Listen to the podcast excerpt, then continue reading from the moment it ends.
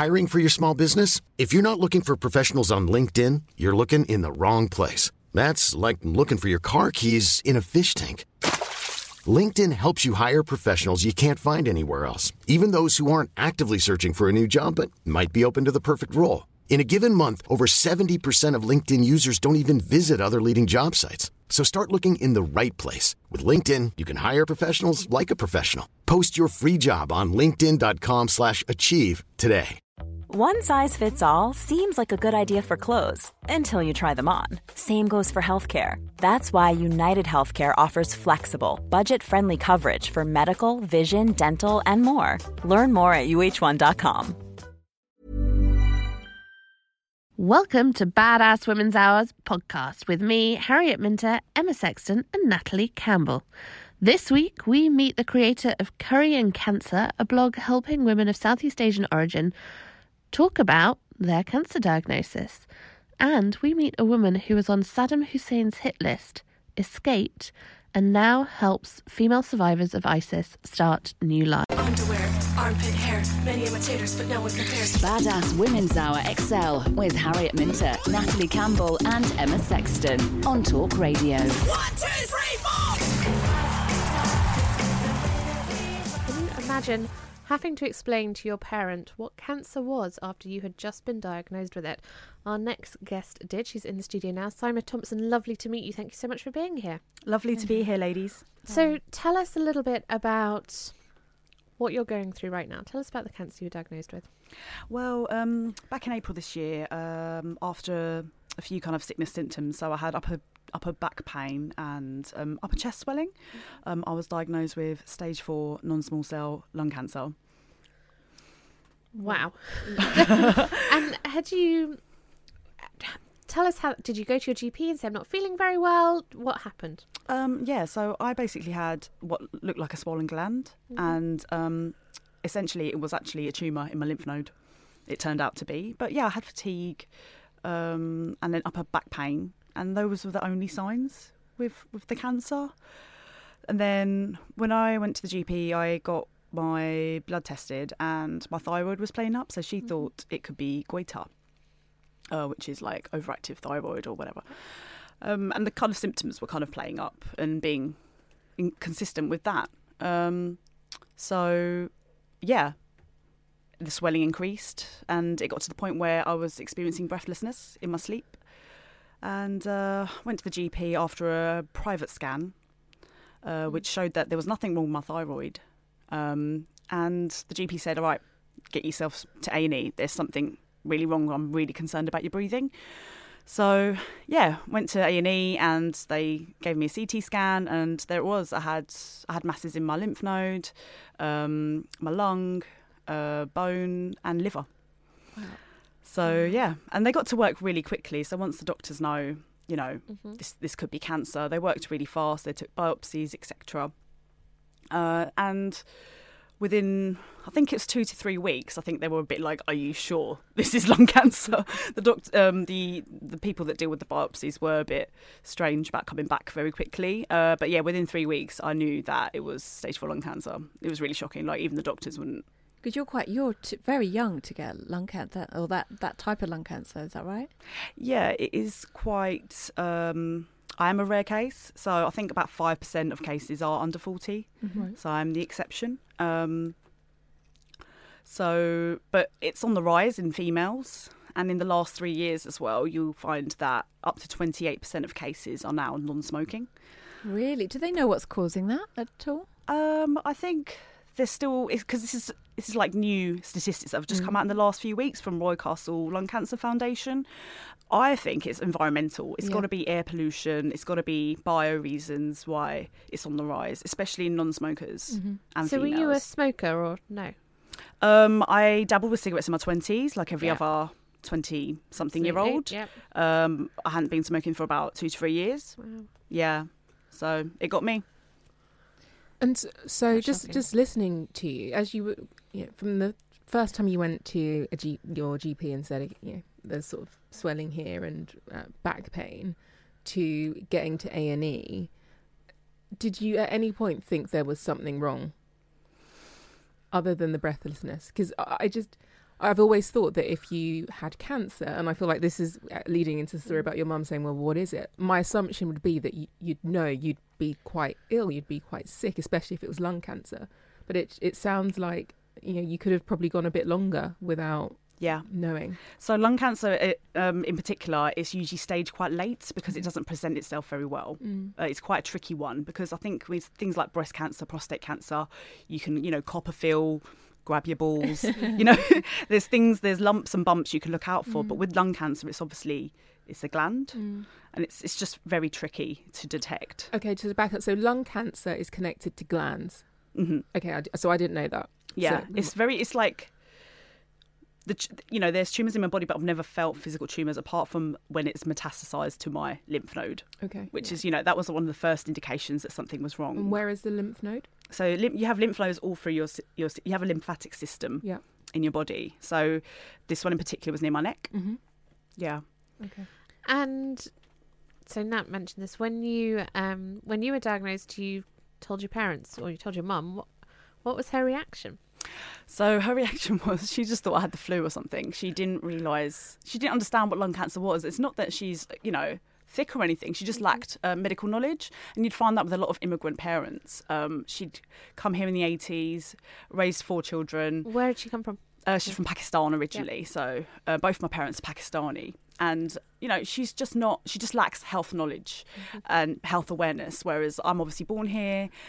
I know what cancer is, unfortunately. And I kind of actually admired her ignorance to the disease almost. she was like, oh, it's okay, you know, you'll be fine. And I was like, Mum, it's incurable. It's not going to go anywhere. Like, obviously at the time I was quite sick. So just trying to get across like the severity of what I had was quite difficult on top of dealing with the cancer itself. And did she get to a point of understanding? And what was her reaction then? Um, there was, I mean, there's a moment. I think I've, I've so I've got a blog covering cancer, and I wrote about um, my experience with that. And there was a moment where she was massaging my back, and it was very, very swollen, and she could tell that it was swollen from internal. Yeah. Inter, you know, it wasn't just like an external swelling. And then that's when she, I had a skin rash at the time, and she turned around. She said, "I understand. Like the spots are inside you," and that was her way of understanding that I had growths or tumours inside, as opposed to, like at the time, I take this um, uh, targeted therapy drug called afatinib, and uh, that just gives me uh, like a, quite a manageable skin rash. You can see, you know, I live with it, but um, at the time, she just thought I had chickenpox. Wow. So you know, I had a lot to contend with, and I think it's just it's just health awareness in the South Asian community. I think you find that in a lot of BAME communities anyway.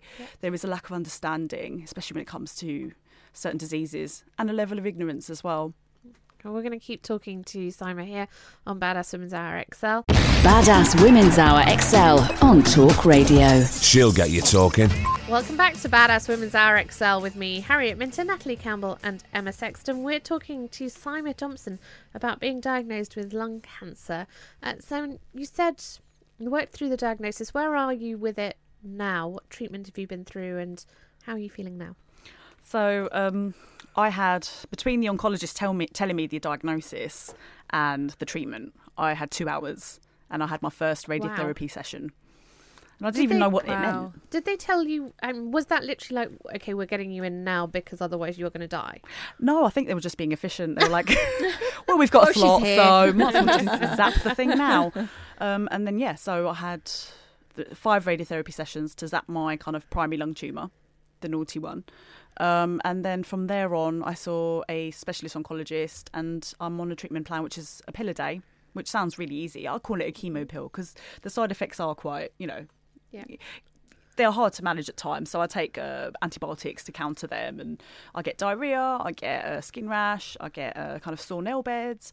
Um, but apart from that, I am stable health wise. So um, generally in the cancer community, they say you're as good as your last scan.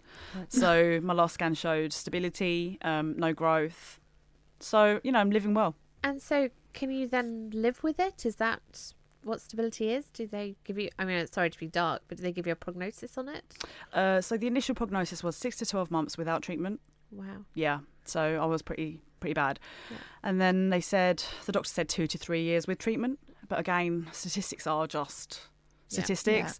Um, and it's changing constantly every day. So you've got things like immunotherapy. You've got so many new advances Mm. every day in the you know in the cancer world. So I live in hope that you know maybe Yeah. I can live longer.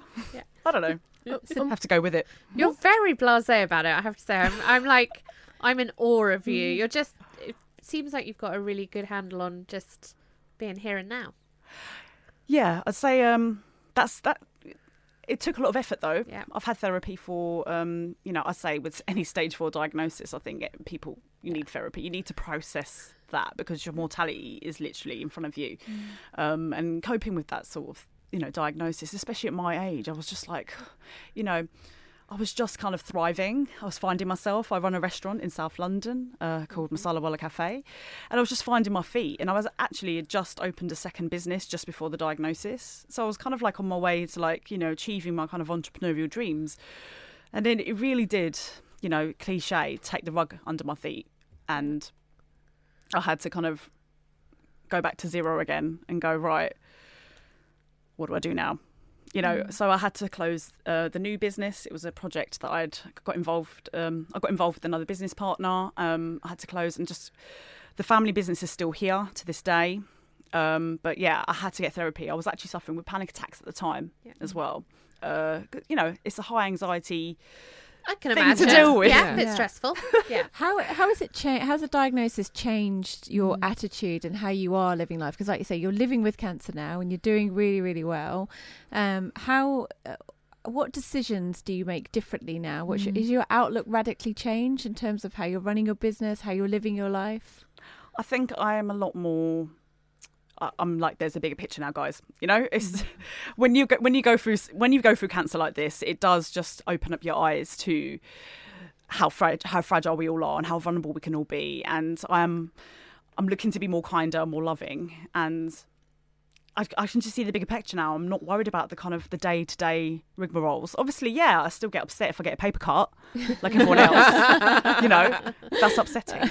But it's just like I think it just it does bring you back to the present a little bit. And I'm going like I have my plans till Christmas. Mm-hmm. I'm opening up the January slowly. You know, I turn 30 in January. Mm-hmm. That's going to be a great time, but I'm just keeping it pretty micro. Whereas like, maybe before I'd be a bit more ambitious. I'd be like, right, I'm going Glastonbury. I'm like, now I'm like, I'm not sure if I can make Glastonbury. Let's just pencil that in, shall we? so yeah, Amazing. And you're, in terms of uh, how you communicate with your mum on a daily basis about how you well you're feeling or not feeling, is that just an ongoing journey? And is it the same for other family members too? my sister, actually, one of my sisters is with me today, Nafisa. Um, my family are my worlds. I'm like ridiculously close to them. Uh, I have three sisters and my mom, so we're like a bit of a pack. um, we're like the Spice Girls, but without the different hair colours. um, my mom, I feel a lot closer to her, and I feel like she understands more. Um, because like before, we m- probably bicker about silly things about the business. So I actually run the re- um, my restaurant with her. Right. So it's her recipes, home cooking, uh, Pakistani food. Um, and yeah, we'd like bicker about silly things like the menu. She'd be like, no, Becca, we're going to do this and, you know, stuff like that. But now it's a bit like, it's, it's a lot more loving, our relationship. And me and my sisters, I think just the way I'm coping with it, I'm, I hope it, it kind of filters out to them and they will find some reason with this because it's, it's heavy stuff cancer i'm not maybe i'm smiling and stuff but it is heavy and i've i've had to you know do a lot of work to you know get to this point um, and accept the diagnosis. So i think yeah hopefully my positivity will just kind of filter around them. Yeah. I was listening to you, but I was also saying to Harriet, I think we should bring your sister in. oh if, if, if she's willing, uh, the, the the offer's there for her to pop in and, and give her version. Come in. Come in. Come in and say hi. 'Cause, you know, you said how She's close like, you are to your to your to your I thought we were just going for a glass of wine, babe. Hi, welcome. Hi. Join join the mic. oh, Uh, we'd love to hear from you if you're able to kind of position yourself in front of the Spot on. microphone. Um, just how it was for you when your when your sister got this diagnosis and she told you about it. How did it change things for you? Um, I think one way to put it was um, before the diagnosis, I felt like I felt like I was asleep, um, pre-diagnosis, and then following that, um, I feel like we've just gone through such a journey this year that I've learnt so much. So I'm 22, and I just feel so wise beyond my years because I've had to share this journey with like my three older sisters and just learn so much about ourselves as well as um, how how you should go about life really and like cutting out um, kind of negative energies and negative people and just focusing on what's important. Um, so that's just, it's actually been such a great year at the same time. It's been a shock but um, it's been really good as well the way we've managed it and gone through this whole um, stage of acceptance Has it made you closer? So I didn't think this was possible because we were already really close, but I'd say yes, like much closer, Yeah. big time. Yeah. Um, Seema, what do you think is? I guess what would you like other people who are going through a similar experience or whose family are going through a similar experience to kind of learn or take away from them?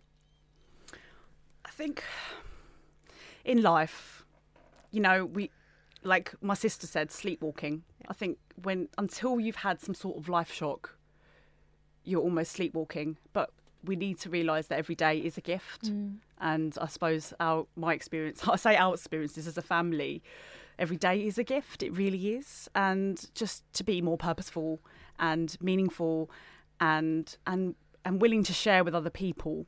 That's that's what's going to make you feel like you're going to have no regrets later on in life. You know, when you when you if you if you obviously grace with old age, I'm not sure if I will be, but you know, and you look back on your life, um, usually the regrets are going to be about love, Yeah. right? It's about it's about love. That's what life is all about, and um, that's what I'm learning already at the age of 29. I think people sometimes go through their whole life and they don't have this lesson. Um, but obviously, we've been blessed with this lesson now. Yeah.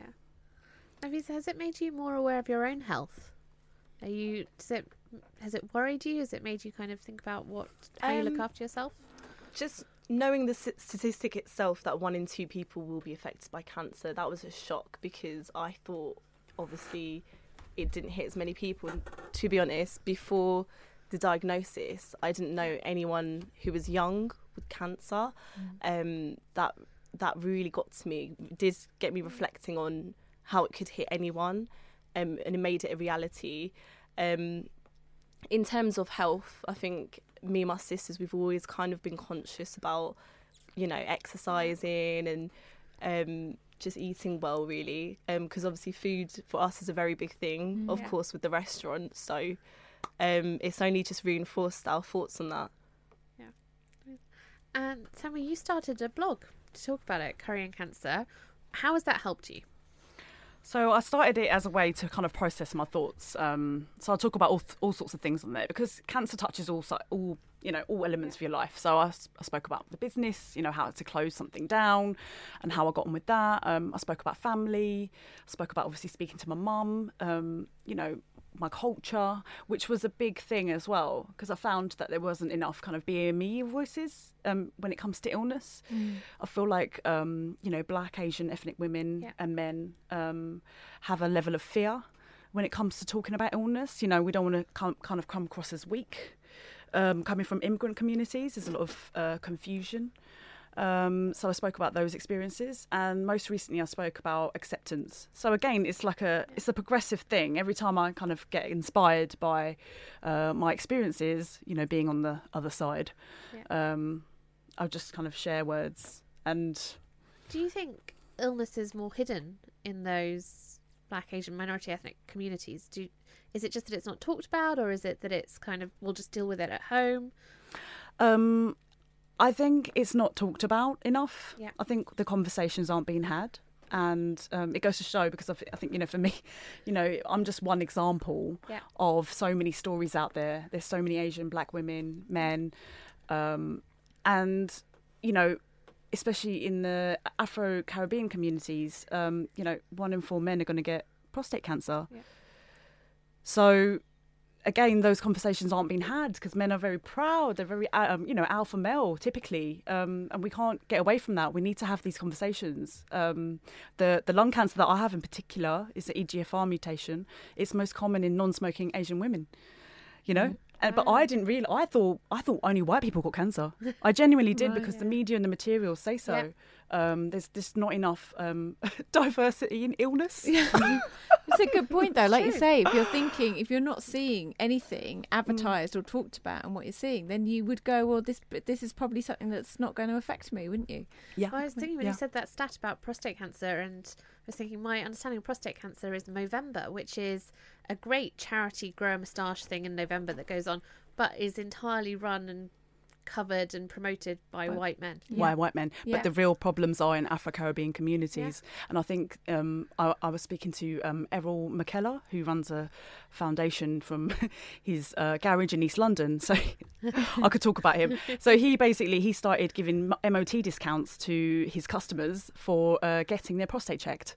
Yes, I've heard about him. Yes. Amazing man. Yeah, yeah. and he yeah. said that the stats are even worse back in the, the homelands in Jamaica, um, in the Caribbean. Um, it's up to one in three to one in two wow, okay. men.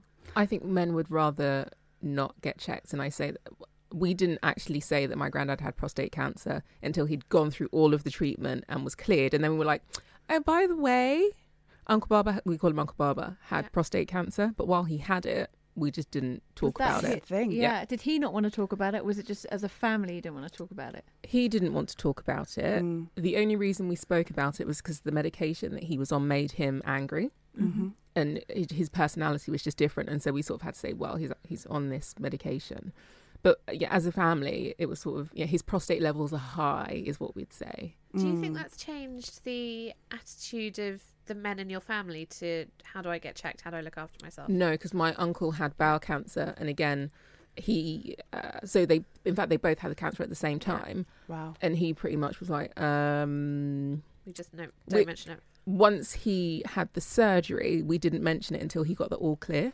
And a year later, he sent and sort of an I've got an all clear text message. Yeah. And then we Wow. sent back, great. And no one's ever mentioned it since. And only talking about it, I'm like, hmm, how do I broach this around the Christmas dinner table this year? uh, m- my other uncle was in hospital with pneumonia. And, you know, he tried to check himself out. So it is, it's, you know, it's, uh, as in he refused to stay in hospital even Yeah. though he knew he had pne- pneumonia and he would never get his prostate checked. He said it, he'd rather just die. Wow. Yeah.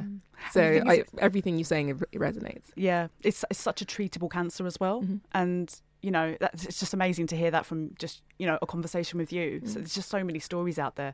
As soon as I kind of came out, it's a coming out, right? It's a Yeah. coming out Mm. thing. Um, my auntie told me that her mother had breast cancer twice, and her father actually died of bone cancer, and we're quite close to her, you know. On a, you know, to the point where she makes pickles for my restaurant, you know, and we're close to her. It's not Yeah. like random auntie number five Yeah. it's I know this woman and she never ever told me the cause of death for Mm. her father. Wow. So it, how am I to know if we're not having these conversations amongst our families and Mm. Yeah. communities and friends? What do you think stops it? Is it? oh, I so I guess for me, my uns- my kind of lack of understanding point is what is it that makes it unacceptable to talk about? Well, there's a few factors. I'd say there's shame. Yeah. So there's a shame factor. Everyone wants to kind of show their best side, and I think that goes for all Yeah. cultures anyway. People don't want to talk about when they're down and out. Yeah. Um, I think there's an immigrant mentality. We don't want to show weakness, and that kind of rubs off on the the the, Generation below. the offsprings as Yeah. well. So I'm second generation Pakistani, Yeah. and my dad was very much like you know he came here at age 15, uh, worked in the paper mills, then was Yeah. an entrepreneur. He worked really really hard. We never saw him. Um, and then that kind of rubs off on you as well, and you don't want to show weakness, I suppose, and you want to kind of leaven up to your kind of white peers. Yep. Um, and then again, there's a lack of knowledge um, with my mother, obviously not knowing Yeah. what cancer was, um, because again, not not health savvy. Yeah. Um, our elders. We're talking the generation that have come here like in the 80s and 70s. It's, you know, it's changing now, and Mm-hmm. I, that's what I feel like. I'm I'm here. I'm born. I'm you know I'm from Gravesend in Kent. Yeah. So I feel like the, you know times are changing, but very slowly because Mm. we still have that kind of ingrained. It's like a deep ingrained mentality um, of what you know what we should be, we should and shouldn't talk about. You know, in my culture, particular, there's a saying uh, "Log ya genge," which is "What will they say?" Yeah. You know, and that's very like it's it's hard to kind of deprogram that mentality. Yeah. I think And also cancer's a cancer's a very difficult topic to talk about, and I feel Mm. like you know you're on their their podcast soon. That's um, with Deborah James and uh, Lauren talking about cancer more. But I feel like it's like it's gonna be one in two of us, and if we don't get comfortable around talking about the cancer conversation, people will die unnecessarily. But there is Yeah. this taboo about it because I think people automatically just hear the word cancer and they go straight to the worst case scenario. But actually, like you say, treatments are better. There's a majority of people who are living really well with cancer, um, and you know they're the conversations we need to be to be having. But I think there's just this really dark fear around the c word, isn't there, for everybody? We've got to, it's, it's a disease. That's all it is. Essentially, we have to change what it means. Um, I thought I was going to die straight away when I got the diagnosis because I didn't know what you know what it meant to live with it. But I am living with it now, and through the internet, which is amazing. I've found people like Deborah James and you know Lauren Mahon.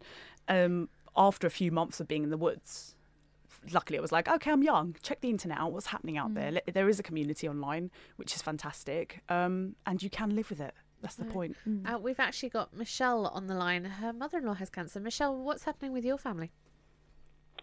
Well, this is a really new diagnosis for us, and, and I have to say, I've, I've literally just turned the radio on, um, Seema, and and your story is is uh, so sad, um, but so similar to to what my mother-in-law is currently experiencing. She's 74, so considerably older, um, but I, I I feel awkward ringing because I you know you can't compare the ages, but she's she had lumps come up on her neck. That was one of the first things that she noticed. I didn't hear all of your story, so I'm not entirely sure how you you realised that you you were ill. But um, she went to the doctors and they did scans, and hers is also lung cancer. She's been told stage four. The issue is with us is that she lives in Spain, and um, she's adamant that she's going to have her treatment over there. She thinks her her doctors over there are going to give her this miracle tablet that's perhaps going to give her another 10 years. It's completely unrealistic. The size of the tumour in her chest is pushing against her esophagus. Um, she's got grandchildren over here, and we're trying to convince her to come back and have her treatment in the UK so she can be with loved ones. The only person she's got over there is her husband and, and some friends. Um, but she's adamant that she's going to have her treatment over there. We've, we've got no realistic idea of what her prognosis is. The doctor unhelpfully really said one to two years, and she's grabbed on to the two years, and she thinks if her medication works, she will have longer. I'm thinking that it's probably in a more progressive state than, you know, she's not eating. Mm. Oh, she's Michelle, really, so sad. I'm so you know, sorry. it's it's it's it's so difficult. I mean, you know, obviously I'm like on the other side of it. So it's you know, for me, I'm trying to empathise with my family as well as they go through things. I think the first thing is that you need to um, respect her wishes. Obviously, she's been quite dramatic, and it's you know the circumstances are quite severe, but respect her wishes at this stage because you know it is her cancer. It's so difficult for you as a loved one to you know grasp hold of that. But that, i would say you know go go with what what she wants. And that's if that's her wish to be there and you obviously you said you know she's got a husband and she's got friends. When it comes to struggling just obviously just be there for her and just be, let her know that you're there. And when it comes to a struggle for her then then make those sorts of arrangements to possibly you know have her by your back. side it's so difficult obviously having a loved one overseas like that Oh, Seema, that's fabulous advice. Thank you. And I think you're totally right. It is. It's difficult, but you've got to let people go through it, I guess, in their own way. Michelle, I hope that was helpful. Thank you so much for sharing with us. We really appreciate it. Uh, Seema, we've loved having you on. Thank you so Yeah, much. If people want to read your blog, find out more about you, where should they be looking? So um, I'm on Instagram, Facebook, Twitter. Uh, it's at Curry and Cancer. Uh, the blog is www.curryandcancer.com because no one else took it. and uh, my restaurant is in Brockley in South London, Masala Wala Cafe, and that's uh, www.masalawalacafe.co.uk uh, at Masala Wala Cafe. Thanks, ladies. Thank you so you. much.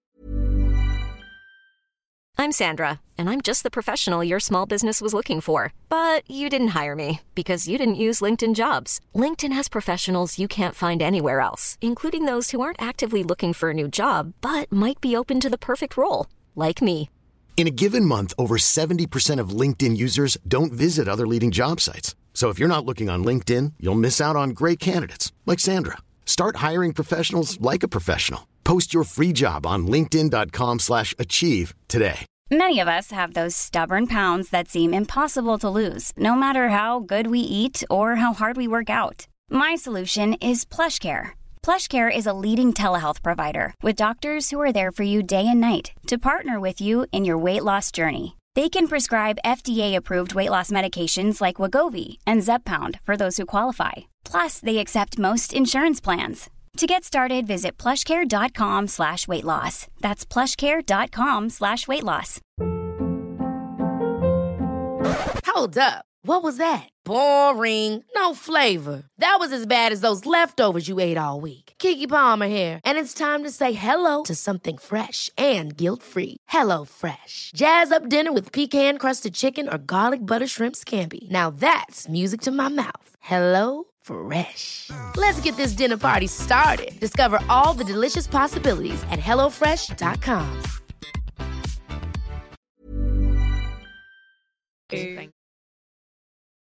The Vampire Strikes Back. Badass Women's Hour XL on Talk Radio. You know, sometimes you hear a life story and you're like, I feel like I'm not hearing this correctly. So I want to take you back to kind of 1986. Uh, the Iraq War was happening, the war with Iran, and Iraq was attacking Kurdish towns with poison gas, so killing thousands, thousands of people.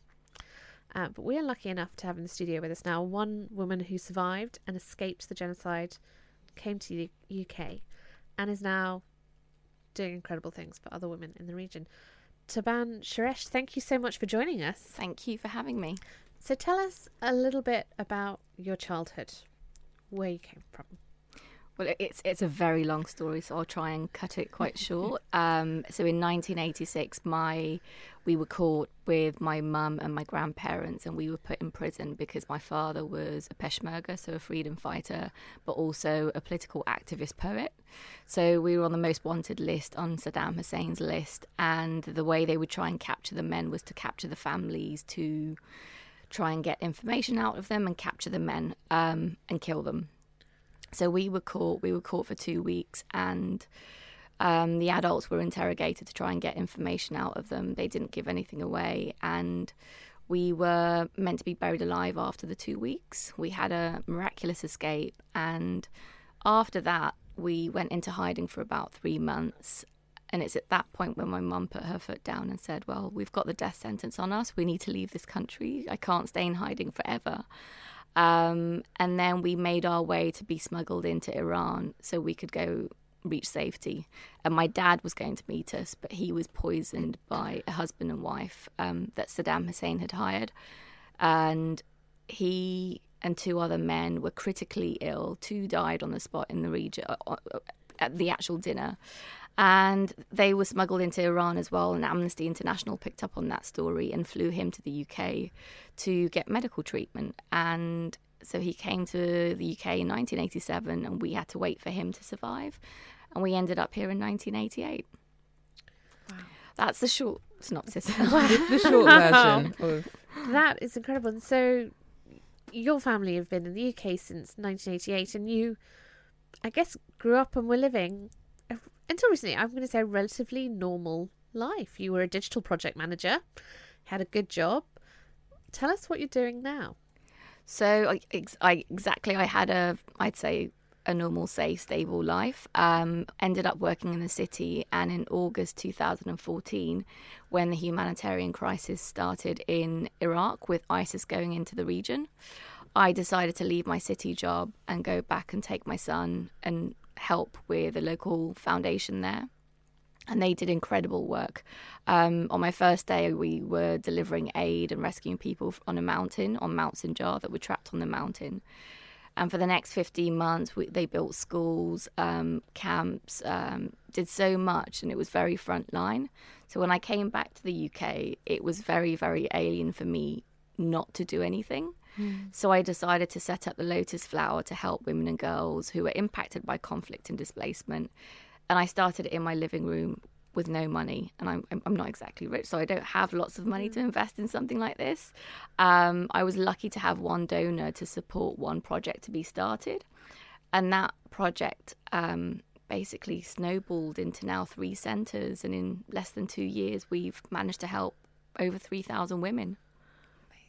What is the sort of things that you see from those girls that have been through that trauma? What do they what do they come to the centres with? I guess. So the women and girls that we're currently supporting in the three centres in um, in Kurdistan, northern Iraq, is they're all ISIS survivors. So they're the women and girls that have been rescued from ISIS. They were raped, sold on as sex slaves. Um, most, well, all of them have been forced to leave their homes. Um, most have seen their families killed in front of them. Um, so they're severely, severely tra- tra- traumatized and the centres provide a safe social space for them to do so much. Um, it brings them together, so their shared experiences help them rebuild their lives, but also the opportunities that we give in terms of education and livelihood programs and peace building and human rights access activities just gives them um, access to tools that they would never normally have. And actually, for women and girls, it's really difficult to be in camps because there's nothing for them to do. They're literally inside the cabins or tents 24 hours, seven days a week. They've got cultural and social pressures on them. They've got um, other struggles like early um, forced marriage, uh, gender-based violence. So there's there's a lot of pressure on them, and so the centres are critical to actually give them a hub where they can congregate, be social, and learn things. I'm, just I'm listening to you, just absolutely blown away by the work that, that you're doing. Uh, how did you decide that you were going to spend 15 months essentially doing this work? Because I'm sure there are lots of people that in a fleeting moment think, I want to help. But it's a diff- it's difficult to go from I want to help to I'm getting on a plane and I can now spend 15 months somewhere, especially with a child. How old was your son at the time? So my son just finished primary school, so he would have been going on to 12. Mhm. Um, I think for me, because of my past experience, Mm-hmm. I've more or less come very close to death. Mm-hmm. Um, so that fear in me has has somewhat gone, um, and I just believe that something was pushing me. There was an emptiness inside of me where I needed to experience that. And those 15 months working with Rwanga in the region was one of the best times of my life. And actually, it was it was life changing because mm. it reminded me of what I can do and what I've been through and what change is possible.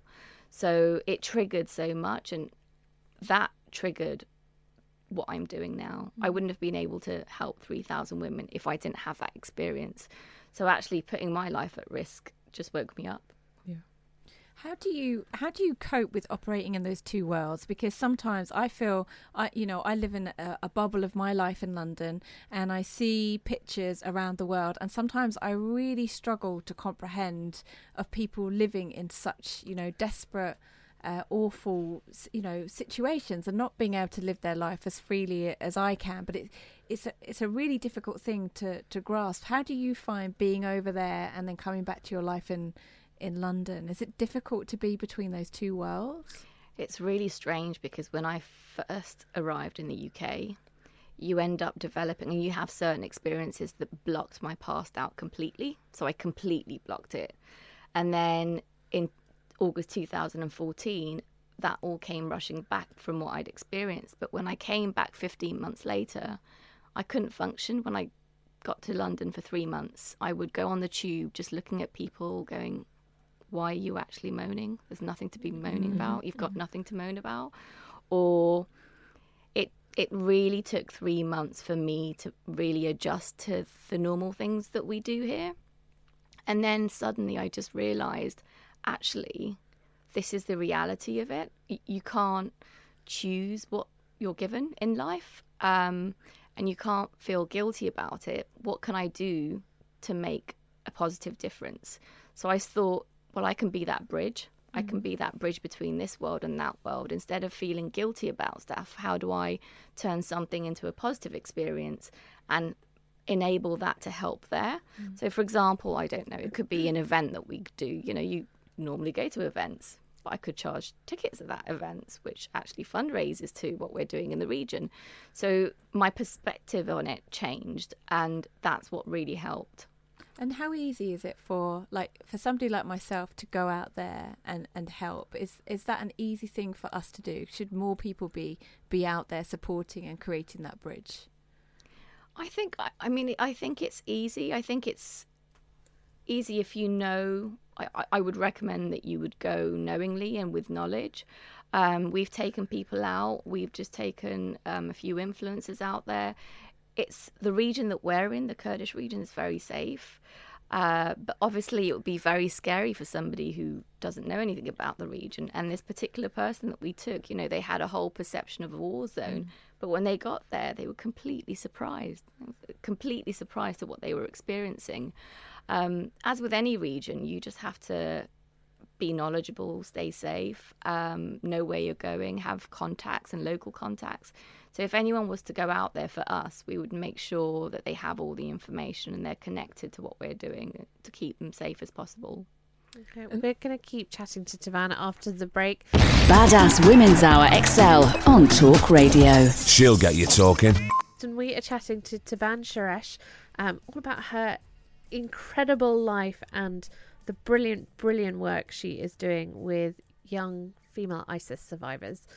Um, tell us, so you've set up centres to help. You've got three at the moment. What is happening in those centres? What what skills are you giving them? What skills do you give these young women? These centres are a hub of activity. If you go and see and experience it in the morning, it'll turn into daily exercise, and then it switches into adult literacy, and then it changes to a mini factory for sewing sisters, and then it turns into boxing sisters.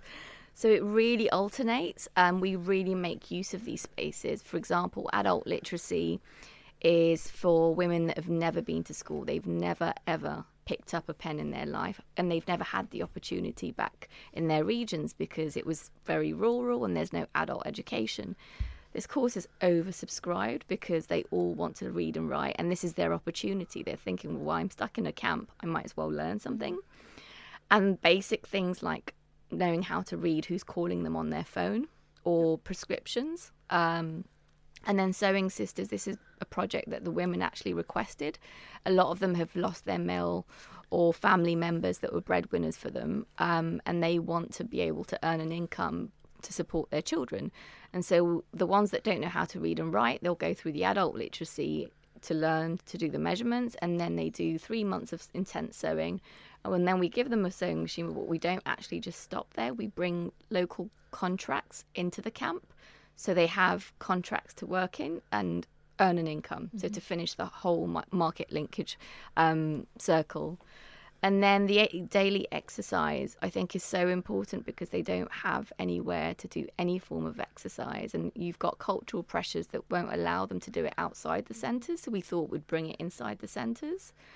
Um, we do lots of awareness sessions, empowerment sessions, legal, health, hygiene, and anything that they actually require. And I don't try and impose things on them. It's more we work collaboratively to figure out what they want and what they need.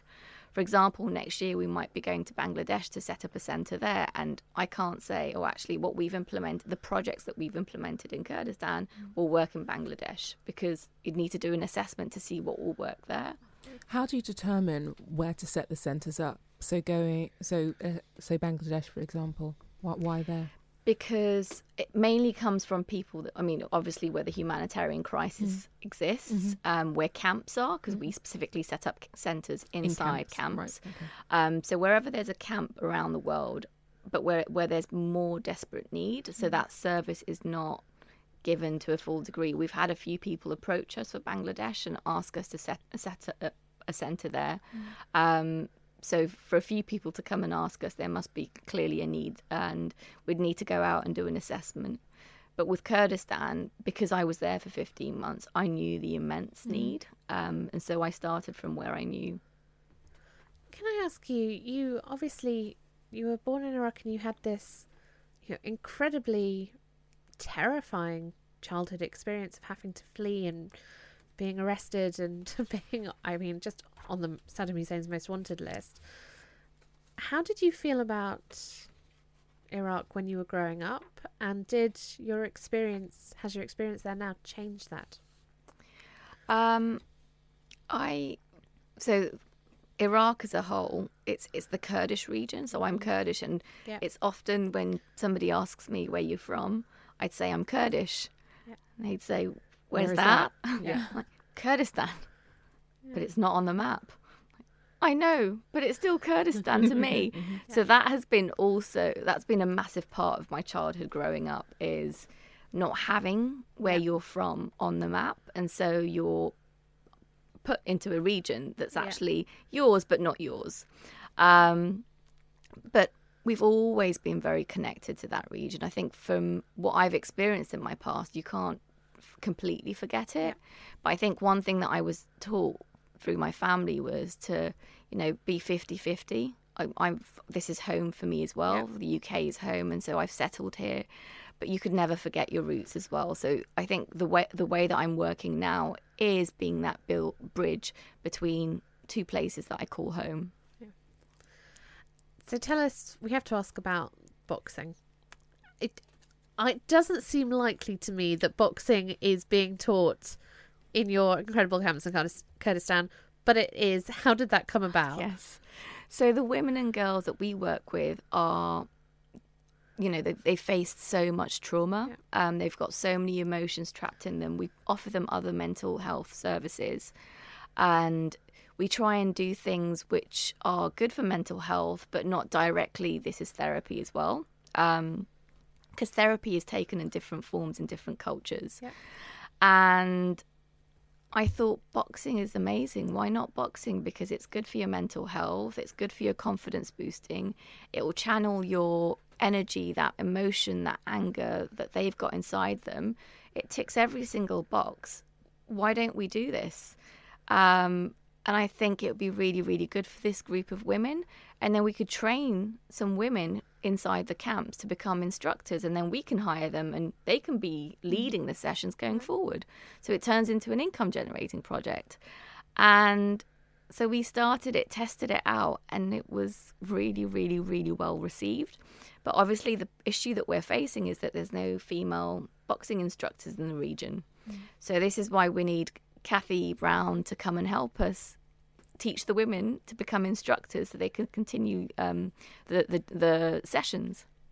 But how come boxing? Because I'm thinking to myself, well, there, there's lots of different sports or exercise that you could do and train other people to do. So what was it that really anchored boxing for you as being the like the right sport to to do it? Um, maybe because it doesn't exist in the region. Right. Yeah. yeah. Um, I think you know it's the the the Kurds are very well known for having female fighters around the world, especially with what went on recently. Um, so I thought, well, I'm not going to endorse fighting. I, obviously, you can't as an NGO, but what what what kind of sport gives that sense of strength to someone, gives that strength back to them, and it's also breaking some sort of boundary in that region, but sending a very strong message as well. Um, and boxing just seemed to be the right sport for that. Yeah. I, I, it doesn't exist in the region, and I don't see why it shouldn't. Mhm. Um, it's been very well received. We've had no negativity towards it, and I don't think anyone would dare, would they? Punch on the nose. yeah. what happens kind of after this though? Do you need, then need to create kind of female boxing centres? Does it? No, we will, we will continue to offer it in our centres as a project. Um, I think that's the, that's the beauty of the centres inside camps, is you don't realise how desperately it's needed, and actually international uh, organisations. Once the first phase of the humanitarian crisis is over, they tend to leave, Yeah. and they tend to leave these centres or you know spaces. And once they've left it, for me, I, I can't believe it because I'm thinking, well, hold on, there's still people here. They're going to be here for a good few years. They still need some sort of support. And so that's why we focused on long term support within the actual centres inside camps. Um, And I don't think we need separate boxing centres. Uh, We can implement it in, in our centres as a project. just uh, just uh, just amazing and i'm do you need equip other than cathy because you need you need the trainers do you need equipment what other resources do you need or is it is it just you need a w- woman on the ground that can show show all the other women the basics So at the moment, we need to raise funds mm-hmm. to help us get Cathy to the region to mm-hmm. train them, but also Cathy wants to raise enough to sustain one whole women's centre. Yeah. So we're, our target for that is 40,000. Mm-hmm. Um, so the first priority would be to get Cathy out there so we can actually start training the women Mm. to become instructors. Uh, equipment, equipment. We would love equipment. It's a little bit harder shipping that equipment across. Mm. So ideally, the funds are available so we can buy it there. Right. Um, so that would be the best option. Mhm. Um, but I think at the moment it's more, it's more fundraising to get the centre running and to get Cathy out there to train the women so they can earn an income. And part of the money that we raise will be for the salary of the p- person that we train for um, the boxing instructor, who will be someone from within the camp. I love the fact that all of the work that you're doing, you're thinking about sustainability and supporting the women to generate their own incomes because I guess the dream with your work is that you no longer need to be there because it means the women and their families have returned to somewhere that they consider home and, and set up a life. And so that element of teaching them how to generate income and have things that support them for, for the rest of their lives and their futures is really important versus the sticky plaster approach. Yeah. I think for me, that also comes from personal experience. Mm. Um, I'm a single mum, and the only thing that's got me through my life is being able to work and earning an income. And so, and that's not possible if I didn't have the skills, if I didn't know the skills. So, for me, from a personal perspective, I know how important that is. And there isn't, sadly, in many parts of the world, there isn't that much support for women. And you know, a lot of single mums and girls for that matter. So I think the only way to help them is to give them the tools to be able to train in some sort of way where they can earn an income because that income is their freedom Mm. and their future. I agree, It's been absolutely amazing having you in the studio with us. Thank you. If people want to find out more about the project, if they want to donate, where should they be looking? So if they want to find out more about the project and us, they can go to www.thelotusflower.org. And then if they want to donate, it's www.thelotusflower.org forward slash donate boxing sisters. Fabulous. Great. Thank you, Thank you. so much. It is an incredible life story. Thank you so much for sharing it with us. And thank you. Just thank you for doing all the great work you're doing. Thank We've you for really having me. enjoyed listening to you. One, two, three, four. This has been the Badass Women's Hour podcast with me, Harriet Minter, Natalie Campbell, and Emma Sexton. If you want to hear more from us, you can come follow us on social media at Badass Women's Hour HR, um, or leave us a review and tell us how much you love us. We really need to feel the love. Five stars should do it.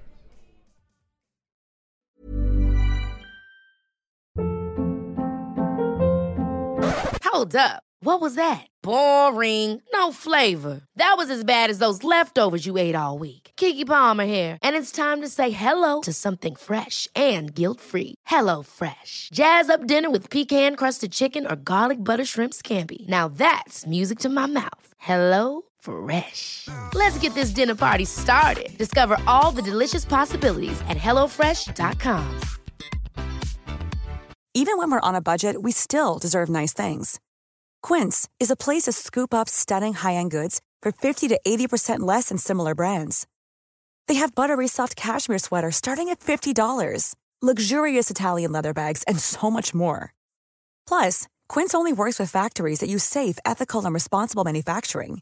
Get the high-end goods you'll love without the high price tag with Quince.